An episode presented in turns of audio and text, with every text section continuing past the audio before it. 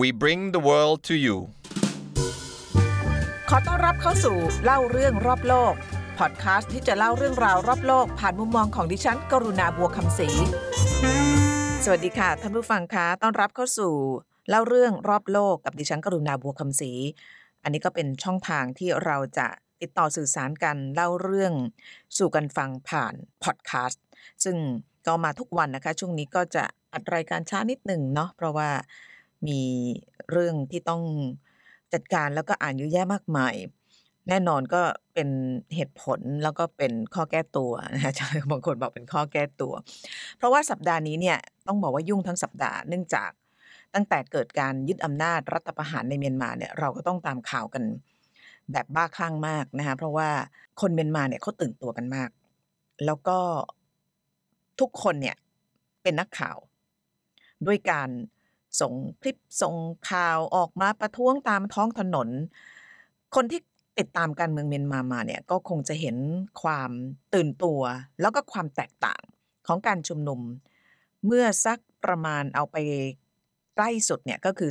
2007 หรือถ้าไกลกว่านั้นเนี่ยก็คือ 1988 ซึ่งดิฉันคิดว่า หรือป้านาคิดว่าหลาย ๆ คนเนี่ยก็คงจะยังไม่เกิดนะคะแต่ป้านาเกิดแล้วตอนนั้น ตอนนั้นเนี่ย1988เนี่ย ตัวเองก็เรียนชั้นมัธยมอยู่ ก็ได้ยินข่าวแบบว่ากระเซ็นกระสายมาแต่ว่าเราก็ไม่ค่อยเห็นภาพของการประท้วงเท่าไหร่นะคะมาเห็นตอนหลังเนี่ยเพราะว่าก็มีเพื่อนนักกิจกรรมที่เป็นนักศึกษาเมียนมาเอามาให้ดู แต่ว่าพอศตวรรษนี้ ปี 2021 เนี่ยต้องบอกว่าเมียนมาเปลี่ยนไปอย่างสิ้นเชิง เพราะว่า 10 ปีเต็มพอดีนะคะที่ชาวเมียนมาเนี่ยสามารถเข้าถึงอินเทอร์เน็ตได้ หลังจากที่มีการเปิดประเทศ การเปิดประเทศเนี่ยก็เริ่มตั้งแต่ปี 2010 ต่อเนื่องมาถึง 2011 ช่วงนั้นนายพลตันช่วยก็เริ่มที่จะเขาเรียกว่าหลบไปอยู่หลังฉาก แล้วก็สัญญาว่าจะมี road map to democracy หรือว่า road map ไปสู่ประชาธิปไตย ก็ให้ในายพลเต็งเสงซึ่งก็เป็นมือขวาเนี่ยขึ้นมา ตอนนั้นมีเลือกตั้งแต่ยังไม่มีพรรค NLD ก็ชนะเลือกตั้ง แล้วนายพลเต็งเสงก็ได้ขึ้นมาเป็นผู้นำนายพลเต็งเสงนี่ก็เป็นนายพลสายสายบุญนะคะก็เรียกว่าเป็นช่วงเปลี่ยนผ่านเมียนมามาสู่ระบอบที่เป็นประชาธิปไตยมากขึ้น ได้อย่างค่อนข้างราบเรียบนะคะนอกเหนือจากการเปิดประเทศให้นักลงทุนเข้าไป คนอย่างดิฉัน ซึ่งต้องเคยหลบๆซ่อนๆเข้าไป ก็สามารถเข้าไปได้ อย่างได้รับการต้อนรับเนี่ยนะคะ โดยไม่มีใครตามหรืออะไรเนี่ย อีกอันหนึ่งที่ตามมาก็คืออินเทอร์เน็ตนะคะคนเมียนมาแต่ก่อนเนี่ย เวลาจะซื้อเอาซิมโทรศัพท์มือถือมันแพงมากนะคะมันก็ถูกลงเรื่อยๆ อินเทอร์เน็ตบรรดา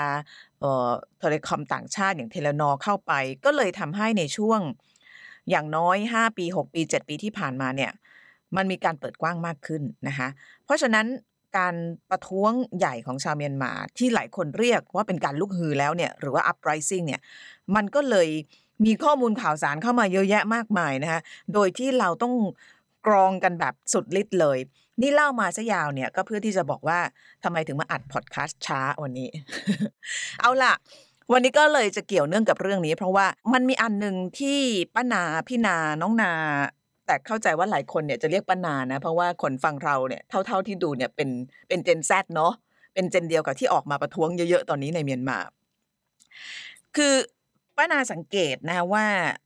มันมีความนอกเหนือจากไอ้ข้อมูลข่าวสารที่มันมาเยอะๆแล้วเนี่ย มันมีความหลากหลายของกลุ่มคนที่ออกมามากขึ้น ช่วง 1988 เนี่ย มันเป็นการออกมาของบรรดาเหมือน 14 ตุลานึกออกปะเป็นนักศึกษาผู้ชายเนี่ยนะ นักศึกษาผู้ชาย ฮึกเหิม ออกมาบนท้องถนนตะโกนเย่เย่ร้องเพลง แนวแนวพฤษภาแนวแนวตุลาเราเนี่ยนะคะหรือไม่ก็มีพระสงฆ์มีชาวบ้านอะไรออกมา แต่ว่าการประท้วงรอบเนี้ยมันเห็นความหลากหลายมากขึ้น เห็น generation Z หรือว่า Z อย่างพวกหนูออกมา แล้วก็มีการเล่นมุกเล่นมีมเยอะแยะไปหมดเลยนะ แต่ว่าที่มันแตะตาแตะใจป้านามากเนี่ย คือการออกมาของคนกลุ่ม LGBT ทำไมถึงแตะตาแตะใจ เพราะว่าป้านาเนี่ยเคยเข้าไปทำเรื่องของคน LGBT คนกลุ่มนี้ในเมียนมา ในช่วงสักเมื่อสักสองสามปีที่แล้วเนี่ย เพราะว่าก็สนใจ เนื่องจากคนกลุ่ม LGBT ในเมียนมา ถือว่าต้องบอกว่าเป็นพวก marginalized หรือภาษา NGO ก็คือคนชายขอบนะคะคือคนกลุ่มนี้เนี่ย ถ้าเปรียบเทียบเอาไม่ต้องเปรียบเทียบไกลจากประเทศไทย ประเทศไทยนี่ถือว่าในทางสังคมทางกฎหมายไม่รู้นะทางกฎหมายก็ยังรู้สึกว่ามันมีอะไรติดขัดอยู่บ้าง แต่ว่าในทางสังคมเนี่ยต้องบอกว่าสังคมไทยเนี่ยเปิดรับเรื่องพวกนี้มากเป็นอันดับต้องบอกว่าต้นๆของเอเชียเลยนะ ถึงแม้ว่าจะมีการบูลลี่กันอะไรอยู่ แต่ว่าโดยรวมเนี่ยสังคมเราเปิดรับในเรื่องนี้มาก จะเป็นเกย์เป็นทอมเป็นอะไรก็ตามเนี่ย คือคือคนมองว่าก็ก็เป็นเรื่องสิทธิที่เราสามารถจะเลือกได้นะคะแต่ว่าในเมียนมาเนี่ยมันตรงข้ามกันเลย ถึงแม้ว่ามีการเปิดประเทศอย่างที่บอกไปตั้งแต่ปี 2010 จนมาถึง ตอนนี้แล้วมีการเปิดกว้างของอินเทอร์เน็ต มีหนังมีวงพังร็อกเข้าไป แต่ว่าสิทธิของ LGBT ในเมียนมาเนี่ยมันขยับค่อนข้างช้านะคะด้วยเหตุผลหลายประการ ก็เลยทำให้ตอนนั้นนะป้านาก็สนใจเรื่องนี้ก็เลยเข้าไปทำตอนนั้นที่เข้าไปทำเนี่ยเพราะเราอ่านข้อมูลแล้วปรากฏว่า สิทธิของคน LGBT ที่นั่นเนี่ยถูกกดมาก เพราะว่ามันมีกฎหมาย ซึ่งเป็นมรดกตกทอดมาตั้งแต่อาณานิคมอาณานิคมก็คือสมัยอังกฤษเนี่ยเข้ามาครอบครองเบอร์มานะคะหรือว่าพม่าในช่วงนั้นเนี่ยก็เอากฎหมายมาด้วย เป็นกฎหมายสมัยควีนวิกตอเรียเลย แล้วก็มันเป็นกฎหมายเขาเรียกว่าเป็นประมวลกฎหมายอาญาเป็นกฎหมายอาญานะมาตรา 377 ที่ระบุอย่างนี้บอกว่า การมีเพศผิดธรรมชาติ เป็นเรื่องผิดกฎหมายจำคุก 10 ปี เขาใช้คำว่า unnatural sex ซึ่งมันตีความได้กว้างมากนะคะมันก็เลยต้องกลับไปดูสังคมพื้นฐานของเมียนมา อันนี้จากการที่ตอนที่ไปทำเรื่องนี้ก็คุยกับคนเยอะ แล้วก็ถามว่าแล้ว ถ้าเกิดกฎหมายมันเขียนว่า unnatural sex เนี่ยผิดกฎหมาย หรือว่าเพศผิดธรรมชาติผิดกฎหมายเนี่ยไอ้ความธรรมดาในเรื่องเพศน่ะของสังคมเมียนมามันคืออะไร ปรากฏมันเป็นอย่างนี้คือเป็นสังคมแบบเป็น male domineering ก็คือสังคมชายเป็นใหญ่ แล้วก็มีความคิดที่ฝังรากลึกมากว่าการเกิดเป็นชายเนี่ยเป็นความสูงส่งนะซึ่งมันก็เป็นไอเดียแนวคิดของในเอเชียเนี่ยแหละ แต่ในเมียนมาเนื่องจากสังคมเนี่ยค่อนข้างจะใกล้ชิดกับเรื่อง ศาสนามากนะคะแล้วก็เรื่องความเชื่ออะไรต่างๆ นานา เพราะฉะนั้นมันมันแนบแน่นมาก เขาเชื่อว่าการเกิดเป็นชายเป็นความสูงส่ง เพราะฉะนั้นชายใดที่อยากจะเป็นหญิงเนี่ยเป็นเรื่องที่ต้องประนาม เป็นเรื่องที่น่ารังเกียจน่าอับอาย พอแนวคิดของสังคมมันเป็นแบบนี้เนี่ยมาบวกกับกฎหมายสมัยควีนวิกตอเรียซึ่งไม่รู้กี่ร้อยปีมาแล้ว แล้วยังใช้อยู่เนี่ยคือคือเมียนมาเนี่ยนะต้องบอกว่าเขาก็เขาก็ต้องใช้คำว่าเกลียด เจ้าอาณานิคมอย่างอังกฤษมาก แล้วสมัยที่อังกฤษเข้ามาเนี่ยก็เอาไอ้พวกกฎเกณฑ์อะไรต่างๆ มามากมาย พอพม่าได้รับเอกราชเนี่ยก็ก็ยกเลิกอย่างการจราจร คนที่ไปพม่าจะรู้นะคะว่าจราจรที่นั่นเนี่ยจะงงๆ เพราะว่าเขาขับรถพวงมาลัยขวา แต่ว่าขับรถทางขวาขวามืองงปะคือบ้านเราเนี่ยถ้าพวงมาลัยขวามันต้องขับรถซ้าย เพราะเวลาแซงเนี่ยมันก็จะ สะดวกใช่ไหมแต่ว่าถ้าเกิดคุณขับพวงมาลัยขวารถคุณพวงมาลัยขวา แล้วอยู่ขับรถทางขวาเนี่ย มันแปลว่าไอ้เราเนี่ย เวลาเราจะเราจะแซงเนี่ย มันจะงง เพราะว่ามันจะมองไม่เห็นแต่ว่า คนเมียนมาก็ก็ไม่เปลี่ยนนะคะมาขับทางซ้ายเหมือนเมืองไทย ทั้งทั้งที่พวงมาลัยอยู่ข้างเดียวกับเมืองไทยก็คืออันขวา เพียงเพราะว่ามันเป็นมาตรฐานการขับรถของอังกฤษ นะคะคือเขาก็ยกเลิกอะไรที่มันเป็นของอังกฤษไปมากมาย ยกเว้นไอ้กฎหมายตัวเนี้ยไอ้ประมวลกฎหมายอาญามาตรา3 3ไอ้377 ที่ไม่ยกเลิกเนี่ยก็เพราะว่ามันไปอิงแอบแนบชิด กับความเชื่อที่มันฝังรากลึกในสังคม ก็คือสังคมชายเป็นใหญ่สังคมว่าถ้าเกิดมาเป็นผู้ชายแล้วเนี่ยสูงส่งแล้วอยู่ไม่ต้องอยากเป็นอย่างอื่นแล้วนะคะแล้วถ้าอยากมาเป็นผู้หญิงเนี่ยทำไมจะต้องเอาตัวต่ำลงมา เพราะฉะนั้นคนที่ เกิดเป็นลักษณะกายภาพเป็นชาย แต่ว่าใจเป็นหญิงเนี่ยจึงถูกรังเกียจเดียดฉัน แล้วก็ตอนไปทำเรื่องนี้เนี่ยนะก็ก็ยังก็ตามไปไปเจอนักกิจกรรมที่เรียกร้องเรื่องสิทธิของ LGBT อาภาษาวัยรุ่นนิดหนึ่งถ้าปนาพูดก็คือตัวตัวพ่อตัวแม่เลยล่ะ ของที่เมียนมาเนี่ยก็คือเมียวเราเรียกพี่เมียวนะคะองเมียววินนะคะก็เป็นจริง ๆ แล้วก็เป็นเพื่อน นักกิจกรรม คือคนนี้ก็เป็นนักกิจกรรมทางการเมืองตั้งแต่สมัยเรียกร้องประชาธิปไตย 1988 สมัยเนี่ยนายพลเนวินนะก็เป็นหนึ่งในขบวนการนักศึกษา ABFDS ของพม่า แล้วก็ปรากฏว่าก็โดนปราบนะคะพี่เมียวเนี่ยก็ก็หนีมาเมืองไทยมาอยู่แถวแถวแม่สอดนะคะแต่ว่าพี่เมียวเนี่ยก็ไม่เหมือนกับเพื่อนเพื่อนนักศึกษาคนอื่น เพราะว่าพี่เมียวเนี่ยเป็นเกย์ แล้วก็พี่เมียวก็ไม่อยากจะปิดตัวเองนะคะในช่วงที่พี่เมียวหนีออกมาอยู่แถวๆชายแดนแล้วก็จับปืนสู้กับรัฐบาลฐานพม่าตอนนั้นเนี่ยก็ไปพบรักกับนักศึกษาอีกคนหนึ่งก็เป็นนักศึกษาชายที่อยู่ในขบวนการเดียวกัน แล้วทั้งคู่ก็รักกัน แล้วก็มีความสัมพันธ์กัน ปรากฏว่า คนในขบวนการนักศึกษา ซึ่งเรียกร้องประชาธิปไตยเนี่ยรู้ แล้วหัวหน้าก็เลยส่ง แฟนพี่เมียวเนี่ยไปแนวหน้า ตั้งใจส่งไป พื่อที่จะจับสองคนนี้แยกกัน แล้วแฟนพี่เมียวเนี่ยก็เสียชีวิตในแนวหน้า คือพี่เมียวก็ใจสลายนะคะแล้วก็เหมือนกับตั้งคำถามว่า เวลาเราพูดถึงเรื่องประชาธิปไตยเนี่ยมันควรจะมีความกว้างขวางมากกว่านั้น ประชาธิปไตยไม่ใช่แค่ว่า เรามีการเลือกตั้ง ประชาธิปไตยหมายถึงการเคารพสิทธิของคนอื่น ทุกคนเกิดมาเท่าเทียมกัน ตอนนั้นพี่เมียวเขาก็ตั้งคำถามเรื่องของ กระบวนการเรียกร้องประชาธิปไตยในบรรดานักศึกษาพม่าเยอะ แต่ว่าตัดมานิดหนึ่งคือเรื่องพี่เมียวเนี่ยเพื่อนป้านาอีกคนหนึ่งก็คือพี่เจนนี่เฮเลซี่เนี่ยก็เป็นคนทำสารคดีชาวอเมริกัน ก็เอาเรื่องพี่เมียวไปทำเป็นสารคดี ใครอยากดูไม่แน่ใจว่าใน YouTube จะมีหรือเปล่า ชื่อเรื่อง This Kind of Love นะคะถ่ายทอดเรื่องราวของพี่เมียวที่พูดถึงแฟนของพี่เมียวที่ที่เป็นคู่เกย์เนี่ยแล้วก็ สังคมโดยเฉพาะในขบวนการนักศึกษาเนี่ยไม่ยอมรับจนกระทั่งถูกส่งไปรบหนาหน้าแล้วก็เสียชีวิต พี่เมียวก็เลยอุทิศตัวเองให้กับการเรียกร้องเรื่องของสิทธิ LGBT เพราะมองว่ามันเป็นส่วนหนึ่งของประชาธิปไตยนะคะแล้วก็ช่วงที่พอเปิดประเทศตอนพัก NLD ลงสมัครรับเลือกตั้งเนี่ยพี่เมียวก็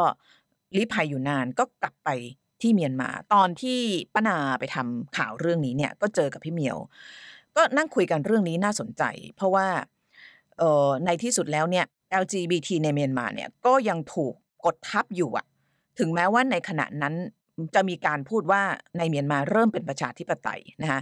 การกดทับเนี่ยก็เนื่องจากการมีกฎหมายไอ้ประมวลกฎหมายอาญามาตรา 377 พี่ก็ถามว่าเออแล้วทำไมรัฐบาลไม่ยกเลิก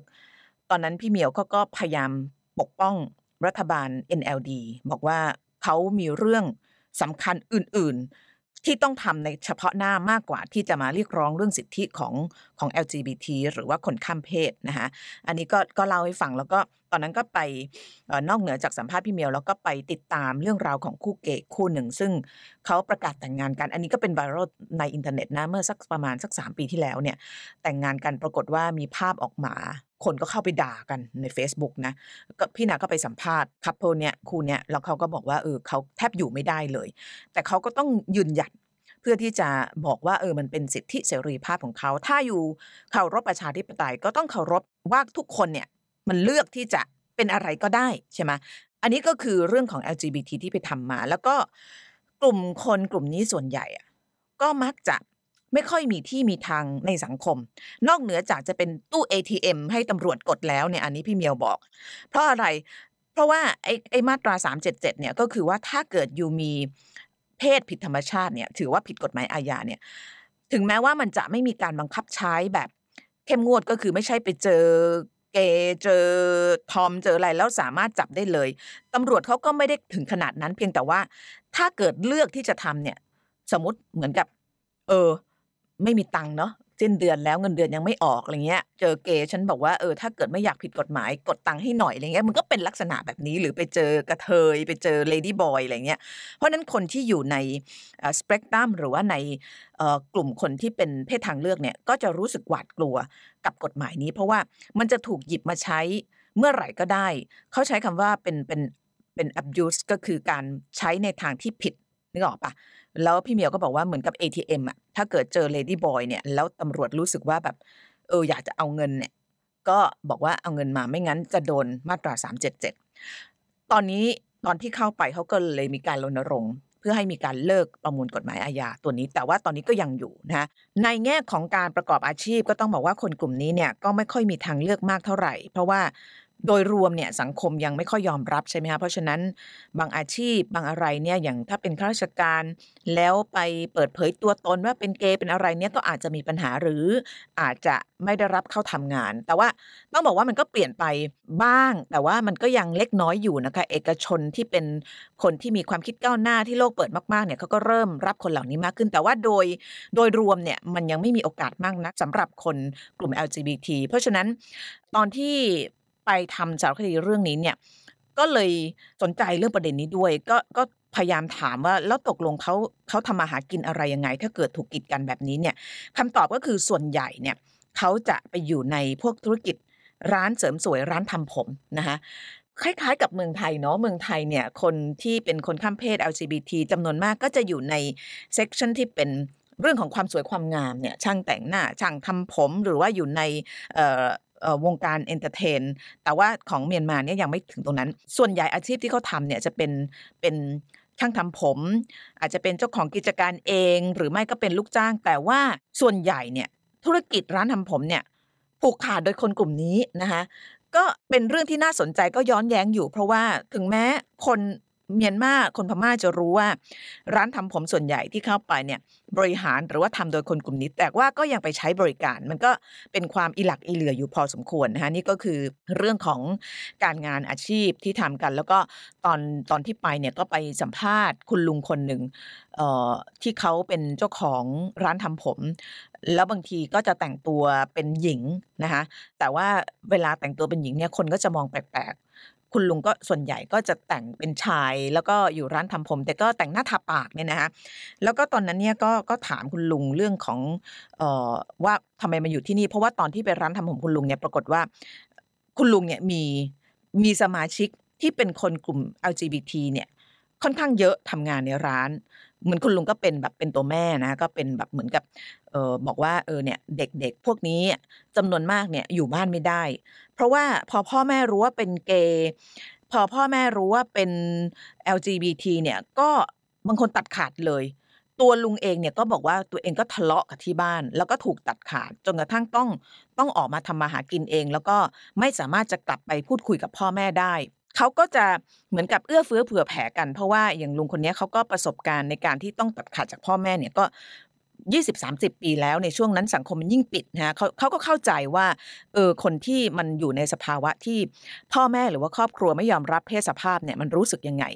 เขาก็เลยเนี่ยเอาพวก คนที่ถูกตัดขาดจากญาติพี่น้องจากพ่อแม่เนี่ยมาทำงานด้วยก็น่าสนใจมากเพราะว่าคนกลุ่มนี้ก็มักจะเกาะกลุ่มอยู่เป็น community หรือว่าเป็นชุมชน แล้วก็เกื้อกูลช่วยเหลือกันนะคิดว่าถ้าเกิดการรณรงค์เรียกร้องประชาธิปไตยในครั้งนี้สำเร็จนะถ้าสำเร็จเนี่ยมันก็น่าสนใจว่าในแง่ของอาชีพการงานคนกลุ่มนี้เนี่ยจะมีที่ทางมากขึ้นหรือเปล่า ทีนี้กลับมาที่การประท้วงเนี่ยปรากฏตอนที่แบบว่ามันมัน แตะใจเนี่ยก็คือว่าตอนประท้วงหลังจากที่มีทหารยึดอำนาจเมื่อวันที่หนึ่งกุมภาพันธ์ปรากฏว่ากลุ่มนี้ออกมาแล้วก็ออกมาแบบประกาศศักดิ์ศรีว่าเนี่ยฉันจะอยู่แนวหน้าของการต่อสู้ในการเรียกร้องครั้งนี้ แล้วก็แต่งตัวเป็น เป็นแบบตามเพศสภาพเลยอะคือตามที่ตัวเองคิดเลยอะเป็นฉันอยากจะเป็นผู้หญิงฉันก็แต่งผู้หญิง ฉันจะเป็นอะไรฉันก็แต่งอะไร แล้วก็กลุ่ม LGBT นี้ออกมา ซึ่ง